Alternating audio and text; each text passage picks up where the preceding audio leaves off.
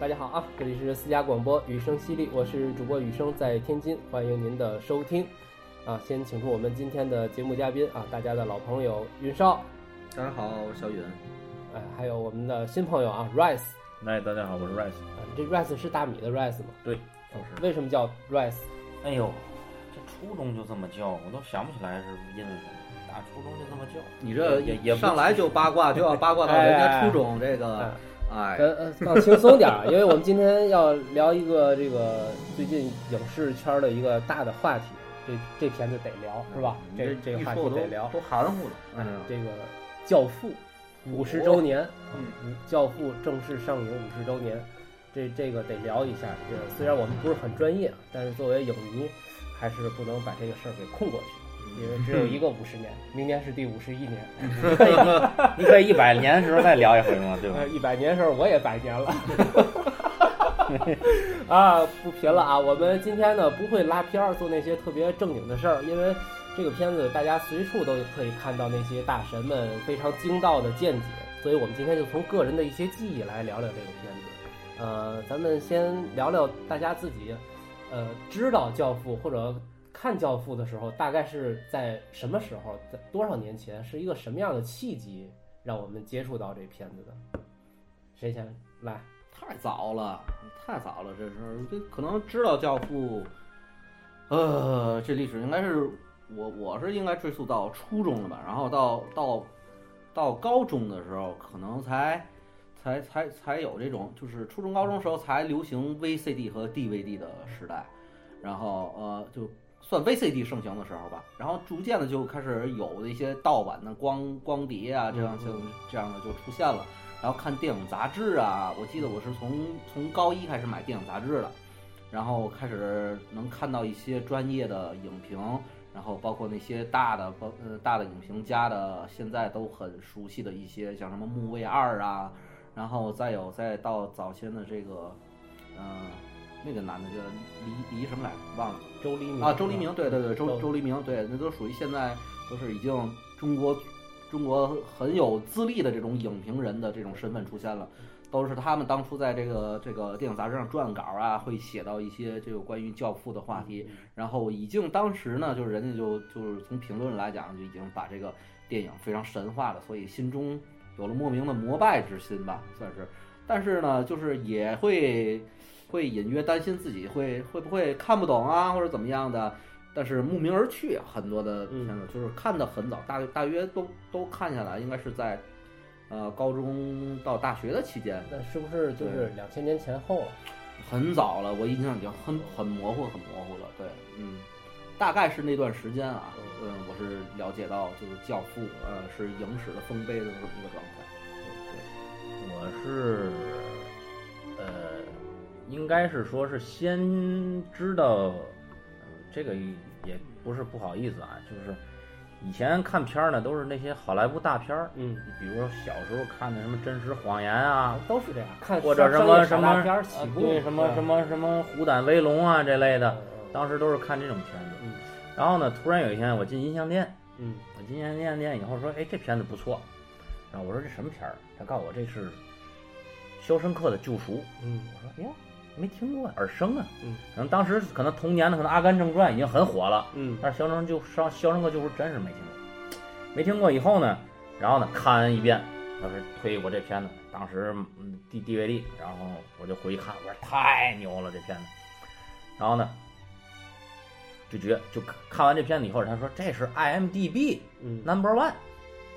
啊，我不忘了，反正当时是他是第一还是教父第一，我我不记得啊嗯，反正就因这个契机，我才知道哦，原来还是有一个比较专业的这么个网，当然当年的这个网站还不是很发达，嗯哎，我就搜了搜这 IMDB，后来一看哦，有教父，有教父呢，然后呢就买了一套教父。当然，当我来讲，这人嘛，就是一这所有的片子一超过三个小时，我就是先把它供起来，嗯，哎，等有机会德库呃得空儿，哎，不能你比太娱乐的心对理你比如这个《教父》啊，什么《辛德勒的名单》啊，还有什么那个《美国往事》啊，像这种片子都在三个小时以上吧，我记得好像。对，这种片子就属于我哪天得沐浴更衣，哎沐浴更衣、焚香这斋 戒，需要有一个很强的仪式感。对，然后我再在坐那 儿，哎，慢慢的看。所以这个片子我买的应该比较早，我记得看应该是是很晚了，我估计。应该是高高三吧，高三那阵儿买的，高三零零零四年，哎，零三年零三年吧，零三年买的。，对，这片子什么时候看的？我印象很深刻，嗯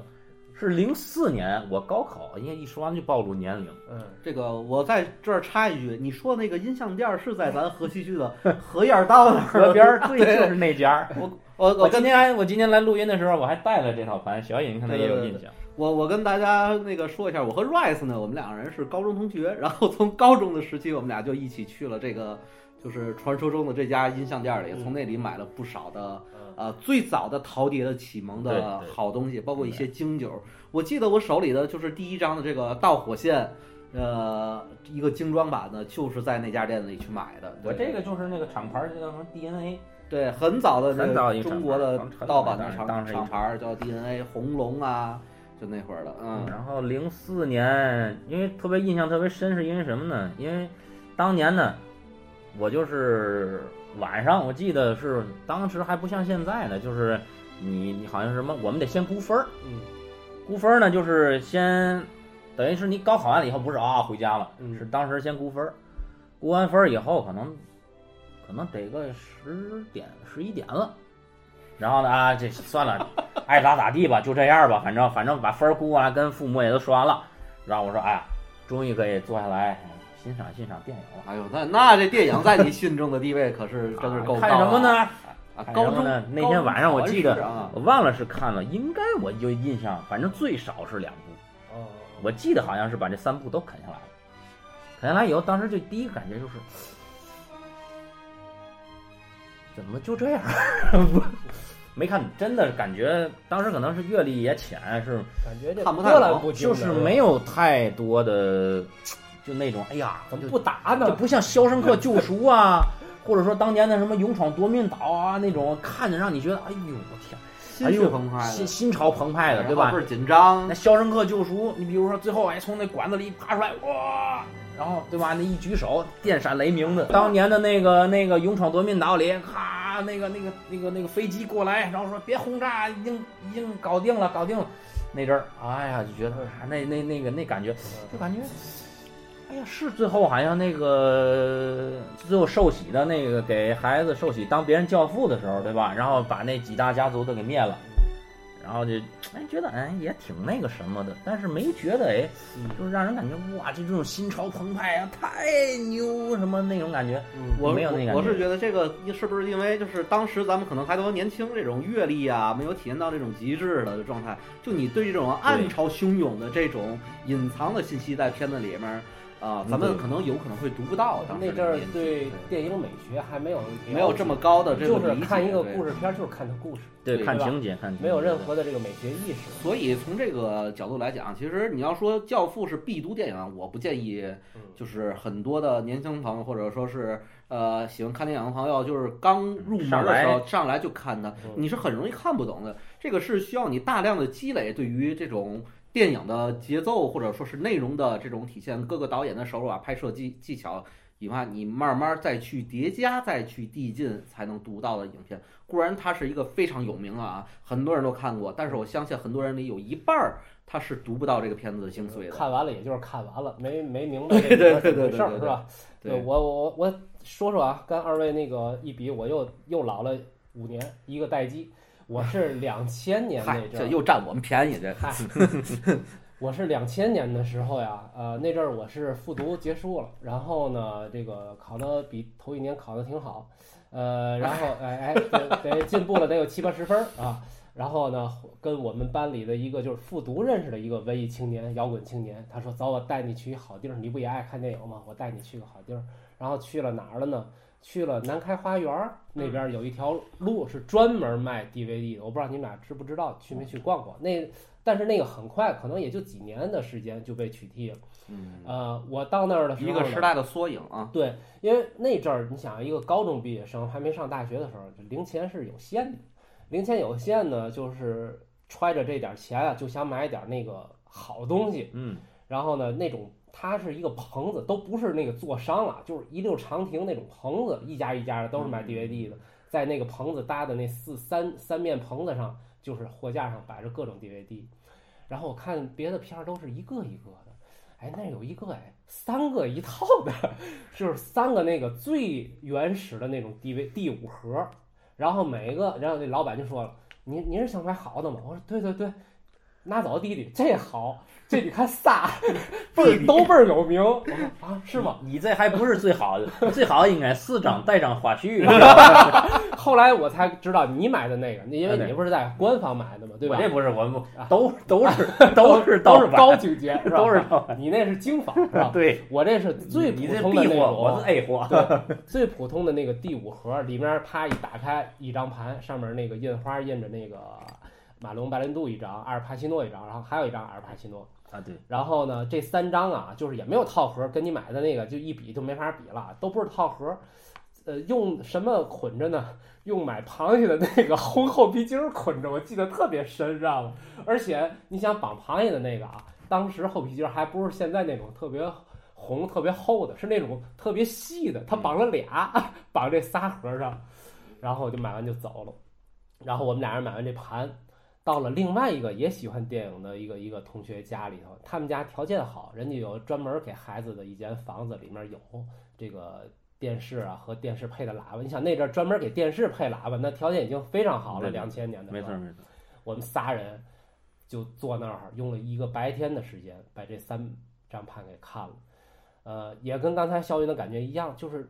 前确实没怎么看懂。然后我这次因为咱们要聊这话题嘛，我又过了一遍，我还感觉啊如果真要看的话，其实第三部是最好懂的。嗯，你可以把它当成一个回忆，把前两部当成一个闪回，先从第三部看起，因为第三部可以说拍的比较通俗了，它的故事起承啊、结构啊等等，加上这个给阿尔帕西诺的这个表演空间特别特别大，你就单看表演，你也能把这个故事给撑下来，不会像特别像第二部有一点闷，当然它艺术价值很高啊。哎，这就是我大概两千年还是两千零一年的夏天，呃，跟这个《教父》的这个缘分。结缘，结缘，对，这是最初的那个十九岁、二十岁那小孩儿跟这你片子最近结缘看，我最近看应该是这也得有几年了，这这这这是我买的第一个版本，嗯这个这个四张第九，当时是也是重新修复版嘛，肯定最早肯定都是录像带嘛，这嗯，是重新修复的一张，当时一说哦，教教父一二三，然后呢再加一张花花絮碟，对吧？嗯四张，这个当时这版是很有名的一版，嗯后来再出了一版是是这个蓝光这版。嗯这蓝光这版呢，我还真是买了一张正版的，在就在网上买的正版的一套四张，嗯那我就重温了一遍一嗯二，我就看了一点儿。嗯，一永远是在我心目中一一直是特别那个萦绕在心目中的，这个二吧，就感觉就跟你说三嗯，三，我的印象就更加的模糊，模糊了。其实这个三部三好像就是是不是我都想起来想来，三应该就是就是一个类似于家族想往洗白的那个过程，就跟就跟那对古惑仔对对对后面几期的那个后面几部，不是那种什么龙争虎斗啊那种感觉的，就是一点儿一点的想往正常的业务上过渡的这么一步，我记得应该对是。第二部应该是说讲的就是老一代的这个 Don Cleone 和这个和这个新的这个这个这个 Michael Cleone Cleone 就是来回的穿插着这样讲。对，一个是老一部发迹的这么一就个是过程两代人，一个是发家史，一个是就是扩大，啊，就是辉煌这么一块儿，对他呃，对他第二部就是一个是老一辈的发家，另外一个就是第二代他移民嘛，他从纽约要搬去拉斯维加斯嘛，这样的一个就是他相当于同样的主题平行的叙述了。嗯，算个算个双线叙事了。哎，正好咱们就接着聊聊各自对这三部曲啊，就是当然是《教父一》五十周年啊，但是咱们要聊的话，就三部一块儿都聊吧，嗯，因为这时间确实是太长了，三部一块儿聊，咱们可能聊的内容还多点儿，呃，就各自的记忆点吧，比较深刻的情节呀、或者是美学呀、或者是哪些方面，嗯，就是你多少年没看这片子，一提起来你也能马上如数家珍的说出来的那种点。反正如果让我记忆最深的，有可能是这个克良家族复仇的那一段戏了啊。最后那段平行剪辑，呃，就是一锅端了其他几个黑手党的呃老大都给一锅端了，就是很很就是让人觉得很畅快。这个故事推进到那一个那一个瞬间的时候，人家讲故事的人，也就是说，也就是说这个这个科波拉呢，就是把这个整个的情绪的爆发点全融融入在了那一段当中，让观众就是说为这整部戏暗度陈仓的这这个这种方式嗯，就让你整个心情宣泄出来的，就感觉特别的棒。当时我记得我看的时候也是非常的呃，非常的这个兴奋吧。然后呢，其实你要说看的最多的，有可能是就是开篇的那一场戏，花园那场戏，嗯是我看过最多的次数的一场戏，因为可能。因为任何的影评类也好啊，或者拉片儿也好，讲的最多的就是你看刚开始看，因为它会讲的很长很长很多内容，那么每一次看的都是最开始的那段对，也是反复解读的。通过这个这一段戏呢，可能也是嗯，也是接触到更多的关于电影拍摄常识的这一个呃呃这个这个手段也好啊，包括就是整体呃这个教父。呃，立意在影史上立意不仅仅是这个故事讲得好，而且是对于这个光影技术的运用后，对于由光影来刻画人物，用阴影来刻画人物的形象，的这种技法呢，嗯是由这个教父来开创的，这个是嗯这个是被公认的，所以就是说，通这一段戏给我的这个印象里是最深的，然后呢，也是看得最明白的，因为有多方的讲解，不同的理解在里边儿，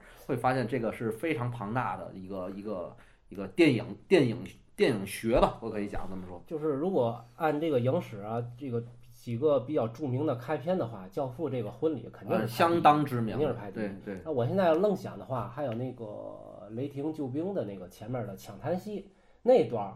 还有呃，你说拯拯拯救大大兵兵瑞恩嘛，谢啊谢，你啊说了一个港港港港一港说译的台配，哎呦我还天！没呃，那那个开场高那级个了，高级了，高级了，高级了。对，然后哎还有挂一机个，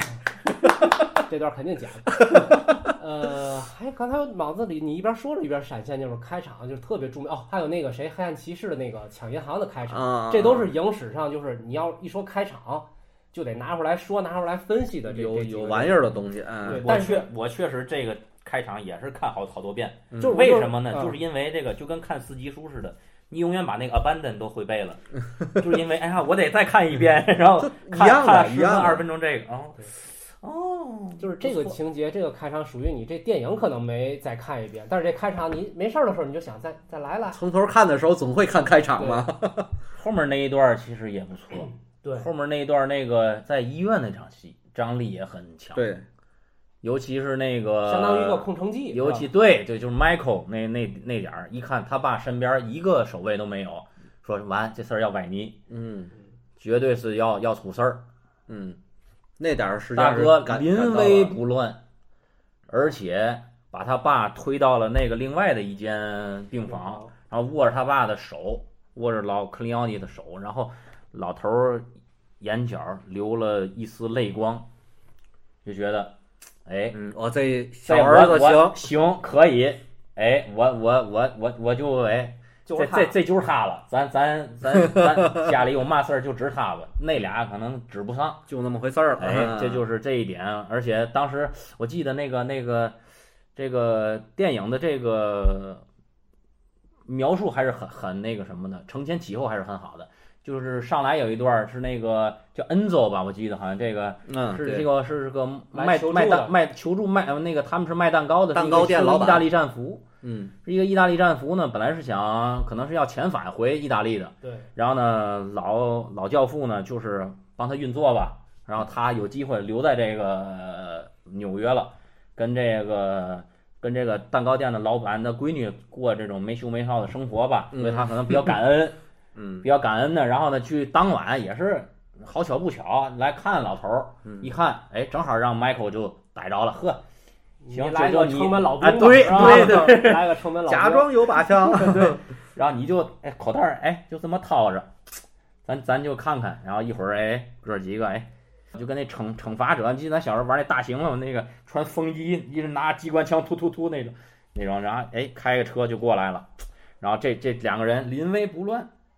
对吧？然后小一手装小装手腔小作手势，小手在这个裤兜里那一和 楞，这是装腔作势，这是假装有把枪的 木字旁的枪啊。然后呢就给人吓吓退了，对吓退了以后，警察了，然后立马就摇人儿说：“哎呀，大哥，你不把这人都请走了吗？你这这怎么没还还有人在门口，还来者不善呢？” 后来一看，好，那个那个警察就过来了，咔给 Michael 一大大逼斗，现在 就一大耳贴子，好家伙了，这这耳贴子好像去西西里都没好，我就记得哎。这个这你阿是尔肿了这阿尔帕西诺这脸就一直没一直都没 好，连结婚那阵儿好像那脸也都都都都都好像是青一块紫一块的，我记得。反正你聊这儿就得说这个，这咱们今天这节目啊，肯定很散，因为都是私人记忆啊，我们聊到哪儿是哪儿啊。呃，就是说这个最佳改编剧本啊，确实是名副其实。嗯，这场戏特别重要，一个是他对前面那个求助有了一个呼应，对才有了这个女婿来看他。对然后呢，这场戏又变成了一个衔接，让这个一心不想参与家族事业的 Michael 正式的成为了这个家族的守护神。中坚力量，对他这场戏，就是既表现了剧作上的这个优质，又表现了怎么说呢？这个人物的转合的自然、流畅、合理，对，嗯，非常棒。还有这个开始的这场戏吧，其实后面人物的整个的命运基本上都是埋下了一个伏笔。嗯，你比如这个叫什么布拉西那个杀手，嗯，也是也给给他了一个伏笔。还有是这嗯卢卡布拉个西，这个卢卡布拉西，还有一个这个克莱门子，对，克莱门还有加，他们家的女婿嗯，还有这个那个那个那个那个就是老老老教父这个遇刺的时候，那个那个请假的那个那个司司机机，嗯，还有什么老大？对对对，最重要是老大的，把老大的这个性格嗯，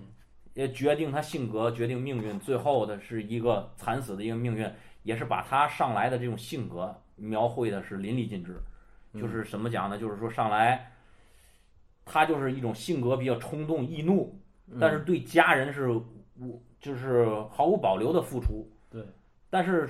又出现了一个什么问题呢？就是老教父在接待各个来寻求他帮助的人的时候，他对这些人情世故的方面呢是呃确实有一点不屑一顾，就觉得可能是他认为什么东西可能就是棍棒啊、刀枪啊都能解决，他认为都是这些事情。其实呢，就是老教父在这里，在这这第一场戏里展现出来的就是一种运筹帷幄、暗度陈仓的这种，嗯就是能能尽量的去去叫什么叫叫叫多个朋友多条道儿，少个敌人少堵墙，就是这么一个态度。就是我可能不，你一个蛋糕店老板也好，或者一个彩棺材店的老板来好，对于他这个地位来讲，他可能不太需要你们的你榜能嗯帮他什么了，嗯，但是他还是说尽他最大的努力去帮助你，对吧？这是就是这种。克亮家族行事的准则的核心，对。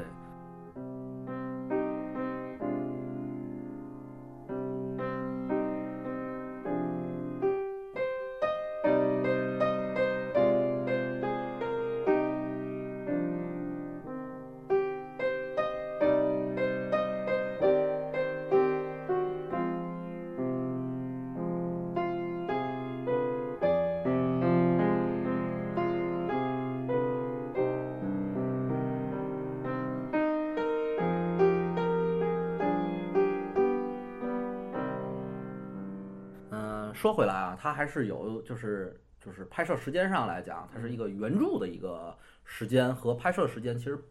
不相上下的。嗯我记得应该是六九年啊，这马里奥·普佐出版的这个《教父》，对，然后呢，就是七一年的时候，就科波拉把这个剧本改编就完成了。嗯，改编完成之后，准备就投入了。但是就是说，这个这个影片就是在在开拍之际的时候，其实在社会在在在社会上形成了相当大的阻力。嗯，然后拍完之后又又有一个特别好的一个反响，这个。呃也是造造成了这个这个《教嗯父》成为影史巅峰的一个原因啊，就是这个可以在里边给大家其实其实讲一下，稍微讲一下它的这个渊渊源。嗯，大家知道这个这个《教父》为什么拍的，就是说大家都说拍的这么好，嗯为什么说拍的好呢？很多人只是听说过拍的好，但是不知所以然，嗯对吧？嗯，这个拍所谓拍的好，是因为当时得到了很多黑帮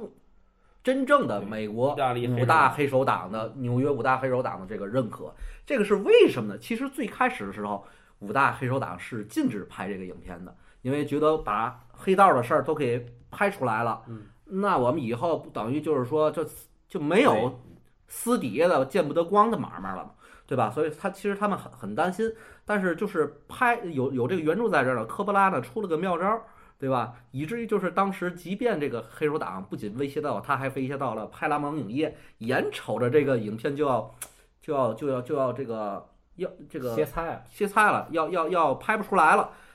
科波拉呢，把这个剧本呢发给了五大黑手党家族，嗯知道吗？说，哎呀，你们老哥几个给我们瞅瞅，我们这个本儿行不行不行？哎，套能词，哎，能不能拍拍的特别的像样儿，你知道吗？这也是就是后来呢，这个这五大家族呢就接受了，给提了不少点子，嗯并且科布拉还说了，就使了个妙招儿，就说你们啊，不仅可以给这个片子剧本啊，哎，给给给出给主意哎给给润色一下嗯人物啊故事润色一下，并且呢，你们还可以啊到这个拍片现场呢监工来，你知道吧？以至于大家就是刚刚 Rice 提到的这个这个几个角色啊，包括这个嗯布拉卢卡西布拉西跟这个克拉门扎这两个这个寇亮家族里边的嗯哎顶梁柱的这个大将啊，其实呢，他们在当时的黑帮界呢都是有自己的一一席之地的，是真正的黑帮人嗯物。比如说这个卢卡布拉西啊，他是前世界摔跤冠军，并且呢，当时是纽约的这个克伦坡家族的金牌打手，嗯所以他能演的这个角色入木三分。再说这克拉门扎这大胖子啊，他入木三分那个气气场在这儿，你知道吧？其实他他是大家伙儿都知道的这个女人甘比诺家族的老大，嗯叫保罗·卡斯特拉诺的侄子，他叫理查德·卡斯特拉诺，所以他是真真正正耳濡目染的这种黑道人物。就是听着就特别像《古惑仔》里面那些真的黑帮人士来对演这电影一样。对，没错儿，所以这个片子能很传神就在这儿了。这说明什么？这说明这科波拉老爷子会办事儿。哎，非常有你要库布里 库贝里克，你看哎，还有一个大开眼界，最后都不知道怎么死的，对吧？你你你，要我要库贝里克，我就给那个这大开眼界。当时说的是美国那个叫什么什么什么会来着，叫什么会那个。共济共济会好像说是共济，你应该先把本儿记过来，你看我这行不？但你得找得着共济会的人 啊，这个。就是科波拉肯定是学过三十六计，我感觉。所以就是就说啊，就是当时这个科波拉就是也是很聪明啊，就是也用了，就是我面对黑道的人，我用黑道的办法，我去讨好你，以至于这个片子拍完了，拍完之后啊就了不得了。这个黑帮一看啊，这黑帮，哎呦，这拍的太好了。这为啥拍得好呢？甚至到后人有都有有的说，这个你把这个这个这个黑手党美化的嗯有点有过点过分了。其实是有原因的，对吧？就是只不过就是因为黑手党自己美化自己了，咱也可以这么来说了，对吧？所以这片儿拍完之后，在业界啊，黑手党黑手党业内啊，就大受好评，你知道吗？这甚至呢，就是都是到二零一五年的时候，就是真正意大利黑手党教父叫维托里奥去世的时候呢，现场呢都放了这个。教父的主题曲就那个这个 呃 Speak Speak softly Softly Love 就是这首歌，然后就放了这首歌。而且呢，马龙白兰度呢，作为当时的那个这个这个一代教父的主演，对吧？老克亮的这个主演呢，然后呢，受到了一个受到了一个美国真正黑手党老大的邀请，到他家去吃饭去，嗯，有这么一段事儿。然后最后啊，跟跟那个马龙白兰度啊，就是说，哥们儿，你演的太好了，知道吗？我现在啊，教育我那些小弟啊，都用你的那个口吻来教育，知道嘴吗？里嘴里含俩 馒头，说话也不不对，特别有意思，知道吗？就是这个，这个也是也是非常有趣的这么一些，就是当时拍片儿的一些典故啊，我觉得可以说出来。这个，这个也是，我觉得作为这个理解这个影片啊，大家也是非常好的一个一个点。对，嗯，对咱走，咱说哪儿聊哪儿啊？就他刚才说这个这个这个这个音乐是吧？就刚才那个 Speak Speak Softly Softly Love Love，对那个那个，这音乐吧，我对这音乐特别熟。嗯，而且我还真是没看见《教父》时，可能之就前听就过绝对听过这音因为乐。它太有名了。后来呢，就就就是听这音乐呢，就觉得哒哒哒哒哒哒哒哒哒哒哒哒，就这个吧，然后就觉得哎呀，当时哎这个这个这个小的这个叫什么这这这个这当这克雷老是 Michael Michael 克雷奥尼，他在这个西西里岛上这么。在这儿溜达游溜达，对吧？溜达哎的时候后面跟俩保镖，我记得是跟跟俩保镖，这小音乐一起，哎呀，真是美到不行。后来我才知道，这个这个音乐是先有，我记得应该是大家伙儿应该是先听的是安迪威廉姆斯那版，就是带原唱的那版，嗯后来才知道是先有的音乐。嗯，这个安迪威廉姆斯后面给配的歌曲，很多知这个名很多知名的很这多知个名这电个影都有这这个个习惯。这个电影都是先有的配乐，就是已经火了很多以后，然后再给配的这个呃这个演唱演唱，带歌词的，对对对对。那呃比如还有说，比如说那个天堂电影院的的那个 Cinema Paradiso 那种那那那那首歌，对然后有一个有一个法国的一个那个男男高音唱了这首歌，然后一个是这个，还有一个就是那个最开始的那段小号儿，嗯，就那个，哎，你学的还真像，哎，就这种，我其实对小号儿是情有独钟的。我也是，我对嗯是吧我对小号就这种哦非常音乐，敏感用悠扬的这种哎，深邃的这种哎，又是那种感觉有点内心独白的那种那种音乐一响起，你就感觉哎呀，尤其是那个《教父》的内容啊，还上来还不是教父，上来是那个棺材棺材棺材店老板，嗯是吧？这咔的一个，这个这个从一个黑暗的一个环境中冒出一个大人脸，嗯，他就说 “I believe in America”，对吧？ 是不啊是这样？有点那畜牧拉开所的意思，以啊他的音乐用的，我觉得也是特别好。嗯，开场整个铺垫的都非常到位，嗯，然后就接着刚才那个允少说的这个，就是为什么有一些评论说这个电影把黑道给美化了呢？就是就是刚才允少说的是怎么为什么美美会美化的，对吧？美化的原因是什么？那怎么美的呢？怎么就叫美了？美化黑道了呢？大家看的现在的很多的这个公映版本啊，有很多花絮没有剪进去。嗯，我觉得啊，有一半儿的原因至少是，就是那些残暴的镜头，不是剪进花絮了吗？其实就是故意的不让这个播出来，对，不让因播为出大家知道这个黑道生意、黑帮生意，它一定不会是这么温馨的。对，他把那些呃呃去执行犯罪的东西都剪掉了，暴给力大家血最腥后的，最后大家看到的是什么呢？它是呈现了一个完全的家族式的内部的文化。对就是我要怎么保护自己的家人，我要怎么惩治叛变家族的人。它完全是把这个黑帮片儿控制到了一个家族片儿的模式里面，嗯对所以所有的观众看到都是一个维护家的男人系的形象。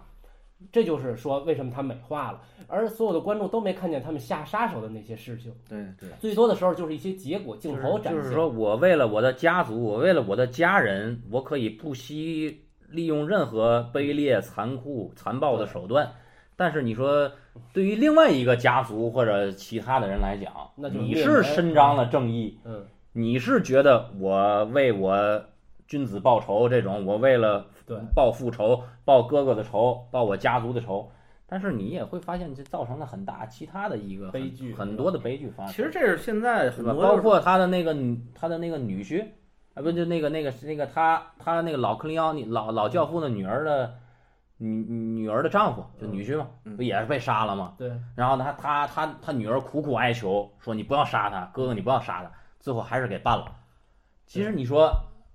到第二部的时候，完全他妹妹就是一个放飞自我的状态，就是嗯，嗯，你把我丈夫杀了，对，对吧？对嗯，我再他再怎么着，他也是我男人。嗯，但是你嗯出于家族或者整体的考量，你就大义灭亲了，那我找谁去？对吧？就是这样。所以所以这就是这个所谓的美化嘛。所以咱嗯聊半天，三观得正，对吧？你的家人被这个怎么说呢？调侃了，你不能上去就给人家一主持人一耳光，对吧？其实整个这个《教父》里面有一个核心的主轴就是家庭的观念，这个是由这个马龙白兰度饰演的这个老克里昂这个带出来的色彩。他从第一部开始就是一直在强调这个家庭、家庭、家庭，嗯最后也是演变把这个概念延伸到了这个这个呃 Michael 的身上。对 Michael 对他的二哥说的那段话，就是说你，呃呃呃，千万不要就是背叛你的家人，嗯就是也有警告的这样的话。同样，像其实你说这个《教父》的影响力之深，也是延续到了其他很多的黑帮片里面，以以至于比比如说香港黑黑帮片的鼎盛的呃无间影道片，大家也都知道是《无间道》。《无间道》第二集那一场精彩的群像戏，那也是由吴镇宇饰演的这个这个这个倪倪家倪家的对倪家的这个小儿子吧，应该对是对吧？小儿子，然后这个倪永孝也也也是说那个为了父亲怎么样，然后他爸也是为了家庭第一，然后倪永孝也是继承这种家庭的遗志，哪怕是是呃同父异母的兄弟啊，也要就是说你回家来。对，你是倪家的人，他有这种就是以家族为先的这种概念在，所以还是这个，就是我觉得《教父对》对黑帮类影片影响真太深了。你你这么一说，还真的就这种，确实是应该是说，他可能是我不知道之前有没有啊，他可能就是开创了这么一种他这种套路，可能叫套路吧。它是奠定了一个就是呃黑黑帮帮片片的一基个调拍法，对一个一个拍法，一个你美学的体系。你比如说，你比如说一个可爱的一个什么小猫、小狗啊，或者说小兔子呀，对吧？啊，它，哎，就抚慰它的幼崽呀，或者什么的，你就没感觉到，你觉得这是理所应当的事情。嗯，如果是一个雄狮或者一只老虎、老鹰，哎，它叼着老鹰叼着食给它喂哺育它的孩子，或者老虎嗯去照顾他的孩子，你就觉得哎呦，还能这样儿， 就给你造成一种强烈的反差，嗯，就觉得哇，然后就有句话不叫“虎毒不食子”嘛，嗯就是让你感觉哇，这种在这么冷酷这种外表下，还有这么哪怕是动物界哈，，对，哪怕是这种这种这么冷酷、杀人不眨眼的这猛兽种这种教父啊，是这种这种黑手党，他也有这种温情温存的一面。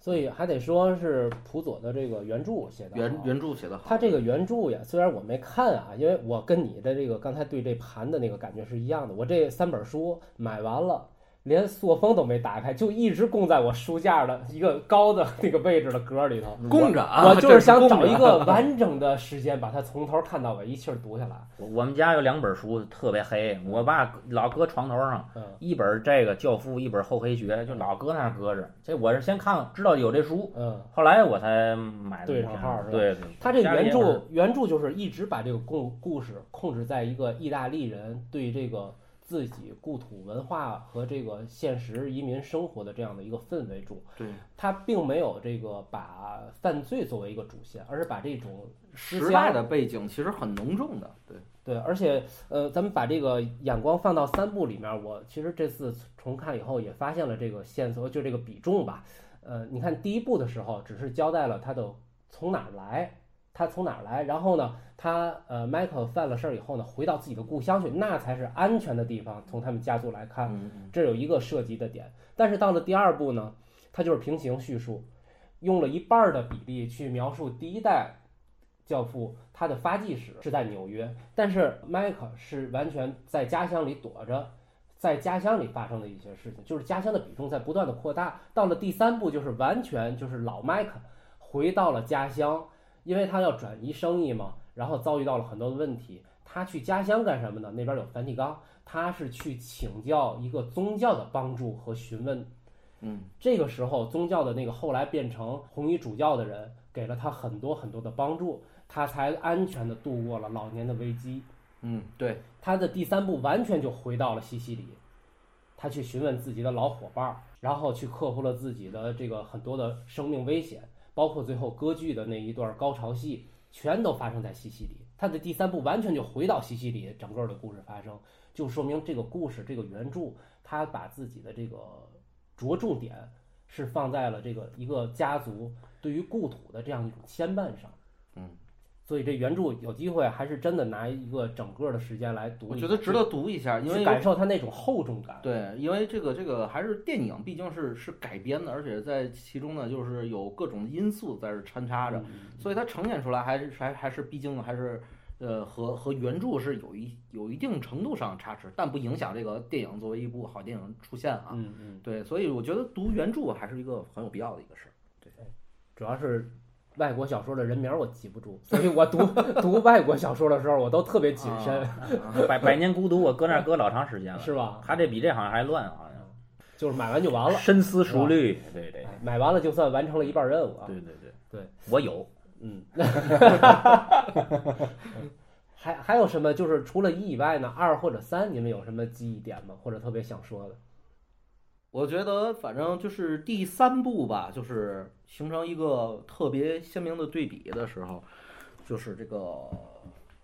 麦克在故土，在自己的花园里坐在长椅上孤独的倒下倒下的那场戏，给我的这个那个不就是跟那个马龙白兰度最后的那个结局是对一样的吗？它就完全是一个闭环，就完成了这个家族整个的一个回归。嗯，但是体现第三部，我觉得更多的是刻画了人物的孤独感，嗯，是非常的厚重的。这这这一笔，就给我的感觉，那个非常昏黄的那个背景，他坐在这个庭院里，坐在椅子上，非常孤独的自己倒下的那那一幕，真的给我给我带来的这个就人物的这个命运的这种悲催感，嗯在里面刻中特别刻刻画得特别好，所以我觉得这个还是还是以以这个，我觉得第三部还是有一定区别，以人物的这个悲剧的形式还是刻画的比较多的，我认为，嗯，反正我看的时候，我觉得阿尔帕西诺摔的那下是又好，但是我又心疼，摔的确实挺狠的那一下，脸朝地，然后啪，跟那个马龙白兰度的处理不一样。嗯，当然都很精彩啊。对麦克的这个这个这个人物的悲剧色彩更浓重一些，因为他虽然说了这个，呃呃时代不一样了，有一个有一句台词我记得，但是实际上来讲呢，就是对于他这个人物的命运来讲，可不仅仅是时代变迁给他带来的一些的，呃这这种变化，对，而且第三幕最后呢，伴随着这个乡村骑士整个的这个歌剧的进程，它最后的那个暗杀戏，那种剪辑也特别的令人窒息。就是第三幕虽然很通俗，但是它的艺术成就还是在一个线上三部评分都不低，都不低。都不低。嗯你要固然说可能第三部是是稍微的弱环一点儿，就是嗯看懂的人会多一点，只能这么说。对对嗯对，稍微弱一点。第第三部，其实每一个每一个电影系列的三部曲都会或多或少这样的问题。嗯你就像这个中国香港的《无间道》系列也是，第一部出名，第二部达到巅峰，第三部就有就差点意思就差点意是吧嗯思，也也是同样的这种这种节奏感，不可能每一部都非常的嗯就是说保持这种鼎盛的水准。对，哎，他这是他这片儿是就是说，就不《无间道》是先有一，他二三还没有呢，对吧？第二集排的是前传，对吧？他二三时候嗯当时就知道这个，后来知道以后卖的卖卖比较卖卖座儿以后，这是他才二拍的二三对。商业电教影的父矛他盾这个是这样吗？他是教父，他这俩有本质本来他区别就是他是有这个他改书编本来就是三部曲，对，他是原改著编剧本儿，嗯那个《无间道》是原创剧本儿，对这这是一个必然的区别，本质上的区别。就是人家有一个成型的故事摆在那儿，你要第一部拍的好，你后面顺着拍，人家有故事，你直接拍改编剧本就可以了。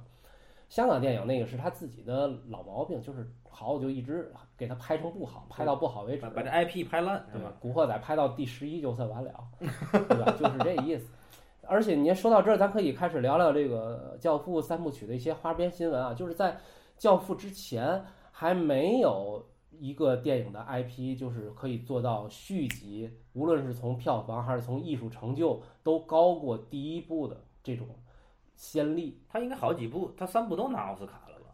第三部我不记得了，但是第二部比第一部拿的还多。对嗯对，第一部可能只有是最佳影片和最佳改编剧本儿，但是第二部就有啊，不，第一部还有最佳男主是最佳男主，男主是是是马龙白兰度还是那谁呀？对，是马龙白兰度嗯，但是他没有去领奖，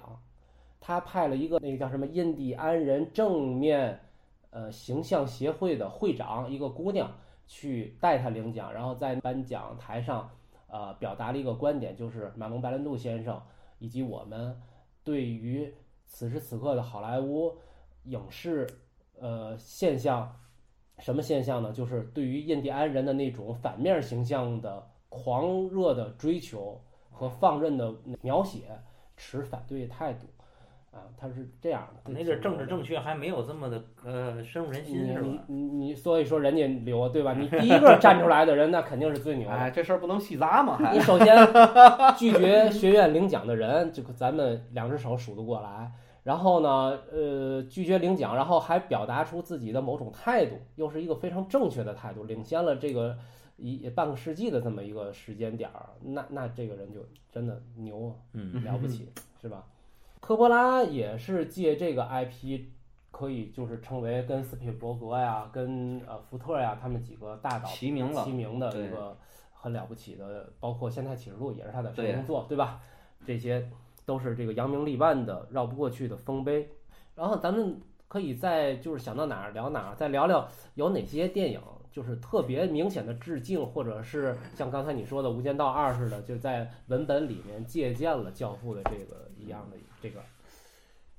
有有，你们要不先说，我反正记得俩嗯。我那先个说一个那什么吧，我就说一个美剧吧，这可能你们可能就是那个《摩登家庭》，嗯这演了可能现在还停播没停播不知道，嗯就是他那个几儿子呀，那女婿，其实就是个那个什么那个房产经纪，嗯有一集最后致敬了一下，最后咔，他媳妇问他那怎么了，然后就 Don't a- ask me my business，嗯，然后把门把门一关，